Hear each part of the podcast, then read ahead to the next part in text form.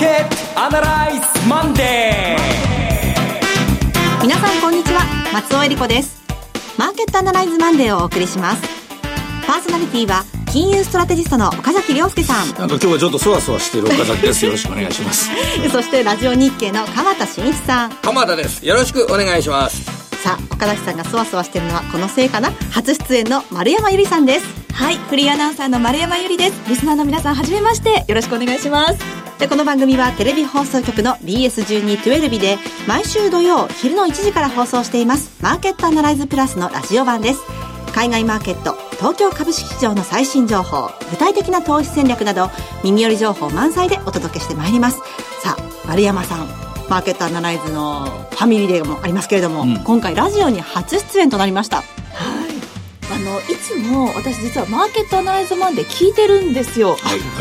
毎週のです。ね。なの。でちょっと今日すごく楽しみにしてきたんですが、はい、こういったのすごい近い感じですね皆さんと。お届けする、ね、お茶の間みたいなの考えてくださいよ。なんかあの視線が下がってしまってうつむき加減にマーケットこのマナーだと始めてしまいましたけど違う番組が鎌田さん始まっちゃうわけですね 今日から違うんですか。あの月に一度ですね、うん、あの鈴木さんお休みで丸山さん、もしくは瞳ゆゆさんという、はい、あのテレビの、えー、BS12 番のテレビのマーケットアナライズプラスでご出演されている方々を月に一度お迎えしてですね、新しい観点で、うん、えー、マーケットプラス、えー、マーケットアナライズをお送りしようという、そんな試みでございます。決して私をみんなで寄ってたかっていじめようとするわけじゃないわけですね。そういう気持ちもすごくあると思いますよ。番組後半には新コーナーもありますので、はい、どうぞ今日もお楽しみに。それでは番組を進めていきましょうこの番組は株365の豊か商事の提供でお送りします。今週のストラテジー。このコーナーでは今週の展望についてお話しいただきます。えー、先週は、よ、まあ、選挙が終わって冷静になるかなと思って、まあ、売りだと判断したんですけども、熱狂は冷めやらぬまま、うん、まあ、結局値段で言うと21,600円というのを切れなかったもので、もう一丁上から熱狂は続く興奮冷めやらぬということで、今週突入。はい。えー、持続してますね、力はね。で、今日もちょっと下がりましたけども、この程度、程度じゃ、あの、冷や水かけられたという形にはならないですね。で、結局なんでこういう状態が続いているのかというと、あの、16連投にその鍵があると思うんですね。はい、16連投、その前が14連投というのが1960年から61年にかけて起こりました。高度経済成長の頃です。当時と今とやはり共通する構造があるんですね。うん、当時は何かというと、まず為替が固定相場だったということ。はい、そして、債券市場というのがありません。はい、金利なんていうのがですね、もう、えー、日銀が決めたらそれっきりというわけです。で、そしてもう一つ、当時は55年体制確立した後の自民党の一党での安定政権維持という、この中でお金がどんどんどんどん株式市場に入ってきたというのが、今から56年前のあの、14連投。今回の16連投も非常にこれに近い。債券市場は機能せず、日銀は金利を固定させている。為替の方はアメリカの金利次第なんですけども、極めて安定している。そして自民が対象する噂から対象実際勝った結果、そして安定政権が続く。で、お金は日本には株にどんどん入っていくっていうこの構造が作られた。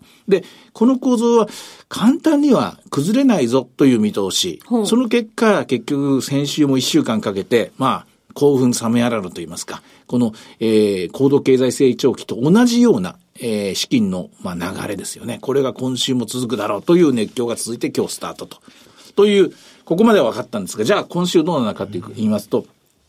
さは去りながら、買われてきたのはここまで、本当の、まあ、それだけ熱狂が続いたんですが、やっぱり冷める時は来るんですよ。そうですよね。うん、ただ冷める時のそのきっかけというものが、まあ大体、マーケットの外から来るのが多いし、で、これ熱狂の間っていうのは人間得てして悪いニュースには目がいかないものです。例えば、神戸製鋼、今日、中間配当見送るという話が出たみたいですけどね、あとリソナがあ人員削減するとかですね、いろいろまあ悪いニュース、あと北朝鮮の話も当然くすぶってますから、あることあるんですけど、なかなかそれには目をつむれない。ということになると、日本株はこれは難しい。極めて短期的に。一週間で買います、売りますってこう、今まで歯切れよくポンポンと言ってたんですけれども、うん、ちょっと私も難しくなったなっていうのが今週ですね。リリソがですね、みずほですよね。うん、あの、人員削減ね。あ、ごめんなさい、リソがね、みずほでした。ごめんなさい、ちょっと、日本語方、あの、ひらがなで同じに言ってたんで。銀行の方などもかなり業務のね、見直しなんかを行っているようですね。ただね、その一方で、アメリカの方は、はいちょっとね、天井、天井感というか株はまだ上がってるんですけども、頂上に、えー、近づいたか頂上っぽいような景色が見えてきたかなっていうのが、先週の動きです。主要産出は上がってるんですけども、えーっと、成長株、アマゾンを省いてですけどね、アはいマゾンは、あの、爆投したんですよ。で、まあ、ナスダックがですね、ものすごく吸収したんですけども、えー、アップルしかり、あと、えー、ここもと有名なですね、テスラなんかが急落していたりとかですね。で、それからやっぱ小型株が鈍くなって、もう1ヶ月上がってないんですよね。でそれから新興国の、えー、株、アマゾン、あの、えっと、ブラジルなんかもですね、えー実は10月に感じ、あの、折り返した感じがありまして、そういう意味では、まあ、ここまで非常にテンポよく上がってきたアメリカ株ですけれども、そろそろこれ、金利が本格上昇の姿を見えてきたので、アメリカの方は今週は戦略が立てやすい売りかなっていうふうに私は思いますね。僕はね、そこね、もう僕思うのは、やりすぎ感。やりすぎ感ねやりすぎ感っていうのが、広告にあるんじゃないかと思って思ったんですけど、金曜日、そのアマゾン大幅高っておっしゃられたじゃないですか。13、13%上がってるんですけど、これ、50兆円ぐらいの時価総額の会社なんですよ。それが、1日で10%以上上がるっていうのは、そもそも、あの、行き過ぎっていう感じは、僕感じるんですけど、もう一つ、売買代金がですね、アマゾンの売買代金、一銘柄で日本円で2兆円。大体2兆円。だって今日の売買代金、だって今日のあ日本の売買代金って1日で、1日じゃない、半日で1兆4000億円いってないんですよ。その2倍の、にね。2兆円分をアマゾン一銘柄でやってる。こんなのだって、これ決算受けてとか、そんな話でこんなのになるわけないですよね。まあ、売上代金、あの、売上高が7、9月期で前年比34でしたっけ、上がったということを、これのニュースニュースがきっかけなんですけども、根本的にはアマゾンという株は、あの、バカでかいですね、会社は7月に高値を取った後、ここまで4ヶ月ぐらい、えー、7月だったかな。ここ2、3ヶ月の間、なんかこう停滞してたんですよ。で、まあ売りも溜まってたんですよね。で、それで一気にそれをひっくり返してきたというんですが、実はでも、その、鎌さんの指摘の通り、これはある意味、10月だから、えー10月、先週の、あの、動いたのが27日だだったから、11月末だから、あの、10月末だからっていう現象が多分に影響してるようなもんですね。これヘッジファンド11月決算で、はいで、投資銀行のトレーダーたちももう10月までのパフォーマンスで大体ボーナス決まるんですよ。まあ11月まで引っ張ってると、儲かってる人は、えー、もうちょっとこれ、えー、これ以上損、ここから固めていきたいから損したくないからっていうことでポジション閉じますし、で、アマゾンなんていうのはおそらくロングショート銘柄で、で、買われすぎていた PR200 倍でしたっけ？まあそういうので、そういうバリュー型で、あの、そういうのを売りと買いを決めてる人からすると、あまりにも買われすぎだと思って7月以降ショートが溜まってたんですね。でそれをアンワインドひっくり返してきた。で、ひっくり返した理由は、決算の数字もともかく、時間ですね。そろそろゴールが近づいた。もう終わろうかという動き。この、もう終わろうかという動き、これ日本株もそうです。日本株もショートの人たちがひっくり返してきて、ここまで上がってるのがありますから、やりすぎ感っていうのは強いですね、今。ええ私なんかこう、この、まあ、今週もアメリカ株、まあ、ハイテク、IT どころ中心にこう、上がっていくのかななんて思っちゃってたんですけど。あんまり決算の他の中身は良くないんですよ。で、アマゾンにしても、えーっと、あの、利益はほとんど出ない会社ですからね。儲かったから全部設備投資にするっていうので、そのビジネスモデルがいつまで続くのか、でまだ続くっていうことでもう一回買い戻してるんですけれども、しかし、そうは言うものの、これ、金融商品ですからね。その、ああの、アマゾン頑張れっていう株なんていう投資してる人もいるかもしれませんけども、上がると思って買ったりですね、下がると思って売るわけですから。で、その、なんでそれでお金が多くかというと、えーえっと、利回りが出るかどうかの話ですから。えーっと、先週1週間で、あまたアメリカの10年もの国債利回りはじわじわ上がってきてるんですよ。で、安定して儲かる、安全資産の方にリターンが戻ってきましたから、そういう意味ではこの10月末、何よりも今週は FRB 人事が決まるという大きな転換点。これは頂上というものを感じるにはちょうどいい景色になるのかなと。もちろんその頂上の向こうにまたもう一つ山が見えてくるかもしれませんが、はい頂上ならではの景色が見えるのが、今週のアメリカ株ではないかと私は思うんですが、いかがでしょうか。ええ FOMC も明日からですえね。一応ここではね、あの、特に大きな決め事はないと思います。はいそれよりも人事でしょうね。今週もうね、FRB の人事が決まるっていう話ですから、ねその結果を受けて、来週のこの時間、はいね、新しいストラテジーを組むっていうのが、やっぱりこれ重要になってくるんだと思います。今のところパウエルさん、ジェロム・パウエルさんというのが本命らしいんですが、テイラーさんの名前がずっと出たり入ったりしてましたからね、このコンビネーションですね、コンコンビで決まるのかどうか、このあたりのところがポイントになります。えっと、それとですね、アメリカについては決算がまだ、全部が終わっていませんけども、その影響を受けて、おそらく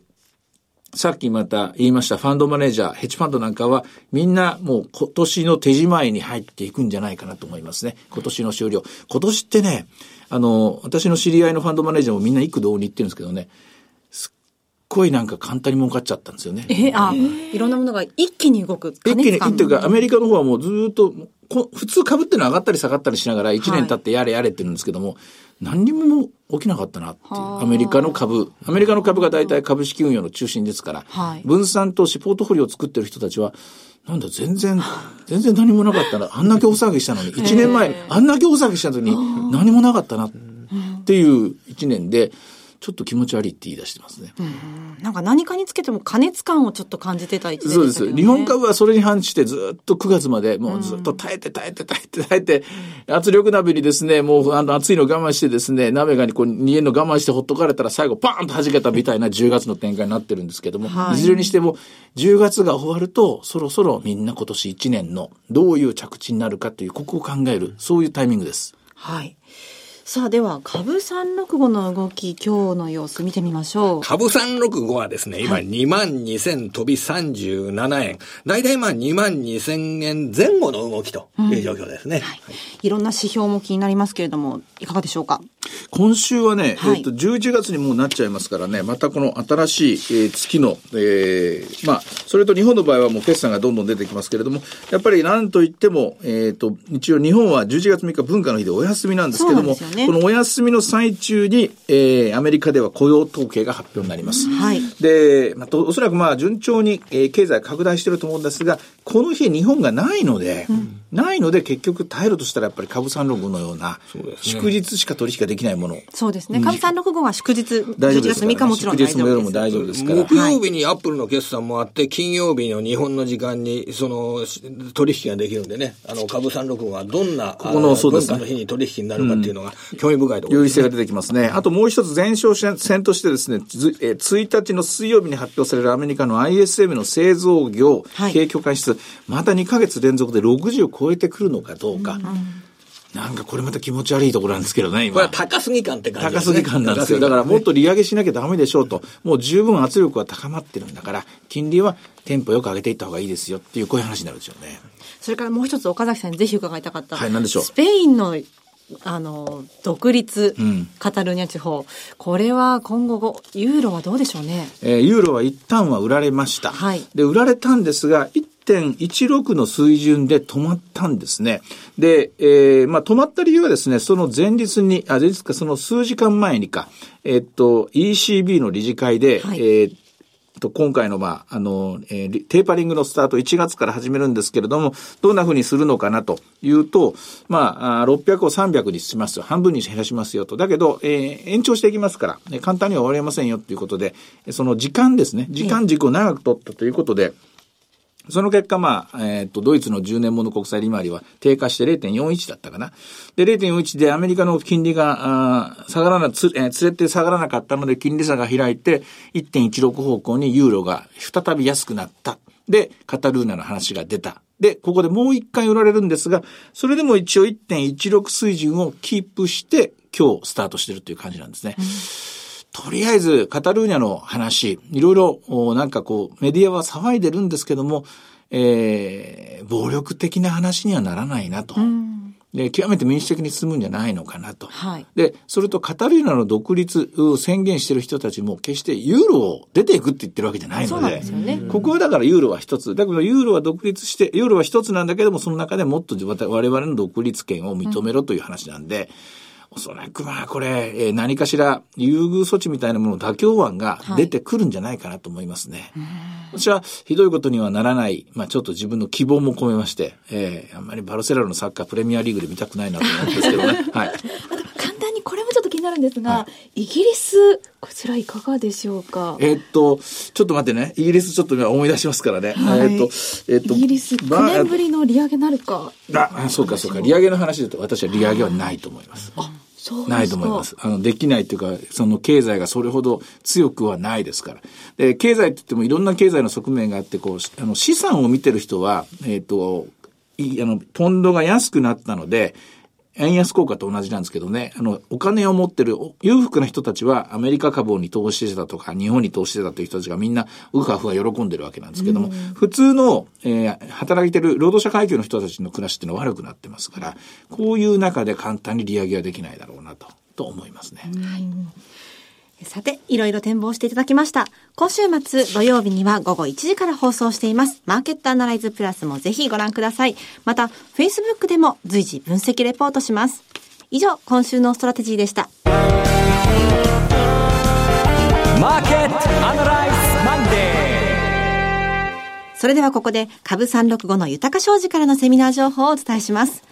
ニューヨークダウ上場1周年記念特別セミナー in 岡山が11月11日土曜日に開催されます。12時半会場午後1時開演です。第1部は、遠蔵さんが投資法を徹底解説するセミナー、混迷相場をどう乗り切るか。そして、遠蔵さんと大橋弘子さんによる特別セッション。ニューヨークダウもついに上場。今注目のクリック株365の魅力とはが開催されます。第2部では岡崎さんによるセミナー、新時代の投資戦略がございます。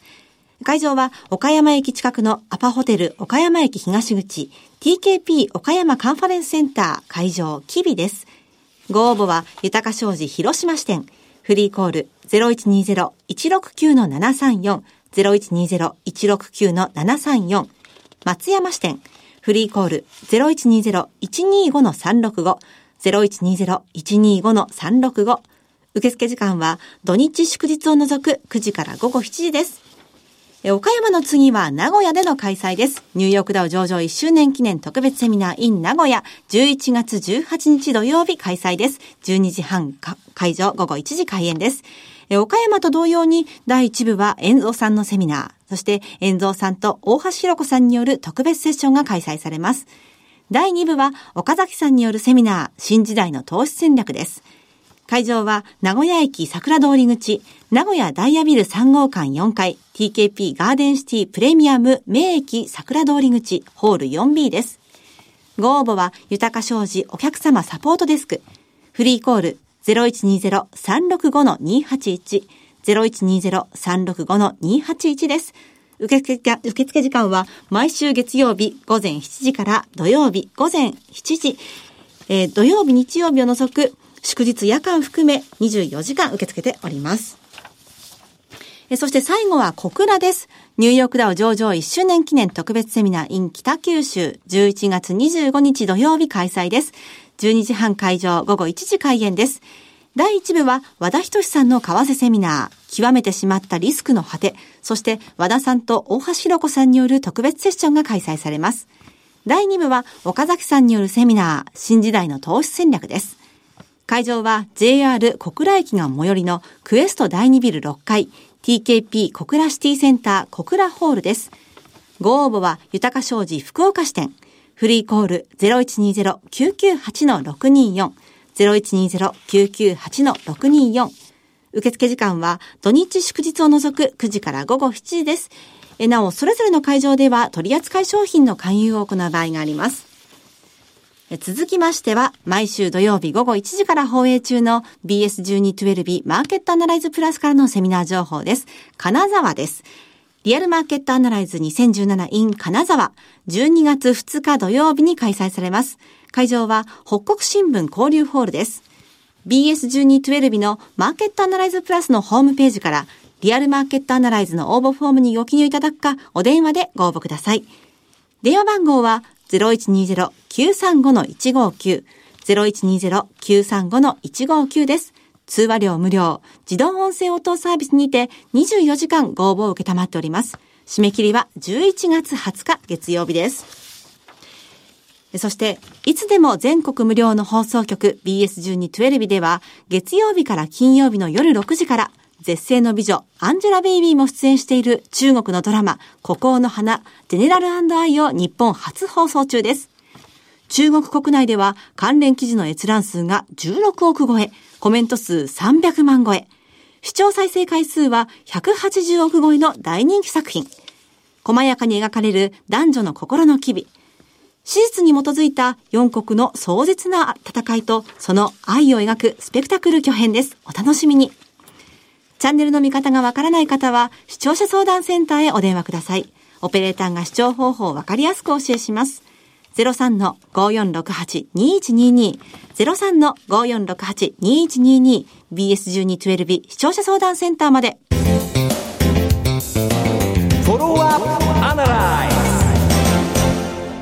今週のこのコーナーでは、鎌田さんから丸山さんがへえーと感心する話をご紹介していただきます。お願いします。はい。痛いけな丸山さんにですね、ぜひ、へーっという反応をしていただけるような話を用意してきました。あの、ほぼ日っていう会社が今年上場したんですけど、あの、糸井重里さん、あの、樋口かな子さんの奥さんの、あ、樋口かな子さんの旦那さんのはい糸井重里さん、コピーライターとして昔から有名な方ですけれど、ここの会社で、はやってることっていうのは、ネットで人を呼び込んで、その呼び込んだ人たちにリアルな商品を売るっていうような、そういうことをビジネスのモデルにしてるんですけど。手帳が有名ですよねそうそう。大体手帳がですね、収益源になってるんですよ。で、今年これから売るぞという商品が、地球儀なんですね。地球儀。へえ。地球儀ですか？要はネットで、今インターネットってみんな見ますよね。で、インターネットってみんな見ますけど、ネットでと味わえない魅力のある商品。これがリアルな商品だと市場成長余地があるというような考え方ができるかなというふうに私も思いましてね。で、地球儀の良さっていうのは、こうやって丸いものですよね。はいこれ、インターネットのホームページ上で地図を見るっていうことはできるんですけれども、えーこの地球儀の良さっていうのはやっぱり、この立体的なものじゃなかったら出てこないかと思うんですよね。今日実際にスタジオにね、お持ちいただきましたが。それでこの地球儀を見て、はい丸山さん、この北朝鮮をのところからね、糸を照らして、例えばここから一番直線距離で、ニューヨークまで、はい。あの、ミサイルが飛ぶとするじゃないですか、不吉な話ですけどね。それと、地図を見てると大西洋を横切ってミサイルが行くように見えるんですけれども、はい。この北朝鮮からニューヨークまで、まっすぐ直線を引くとですね、はい。なんと、このアラスカのこの中盤っていうか、ほとんど北極に近いところを通って、ミサイルが飛ぶという形になります。確かにこう大陸を横断してるんですね。そうそうそう。それで実際この地図で見ると、なんだ、あの大西洋の、えー日本からロサンゼルスまで長い距離を飛んで、さらにニューヨークまで行かなきゃいけないのか、飛ばな、というようなことが、あの、インターネット上のこの平面の地図だと、そんなイメージになるかと思うんですよね。ただ、あの、この北朝鮮から地球儀を使ってまっすぐニューヨークを目指すというような形になると、この北海道の遥か北の方をですね、あのミサイルが飛ぶというような形になります。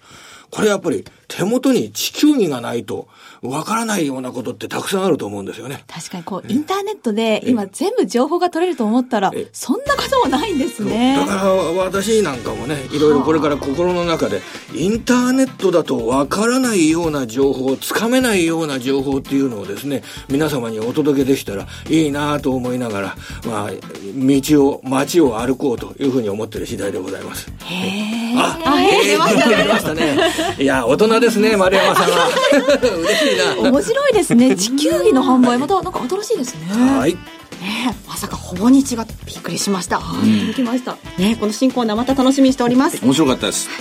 さて、マーケットアナライズマンデー、そろそろお別れの時間です。ここまでのお話は、岡崎亮介と。鎌田新一。丸山ゆり、そして松尾恵里子でお送りしました。それでは今日はこの辺で失礼いたします。さよなら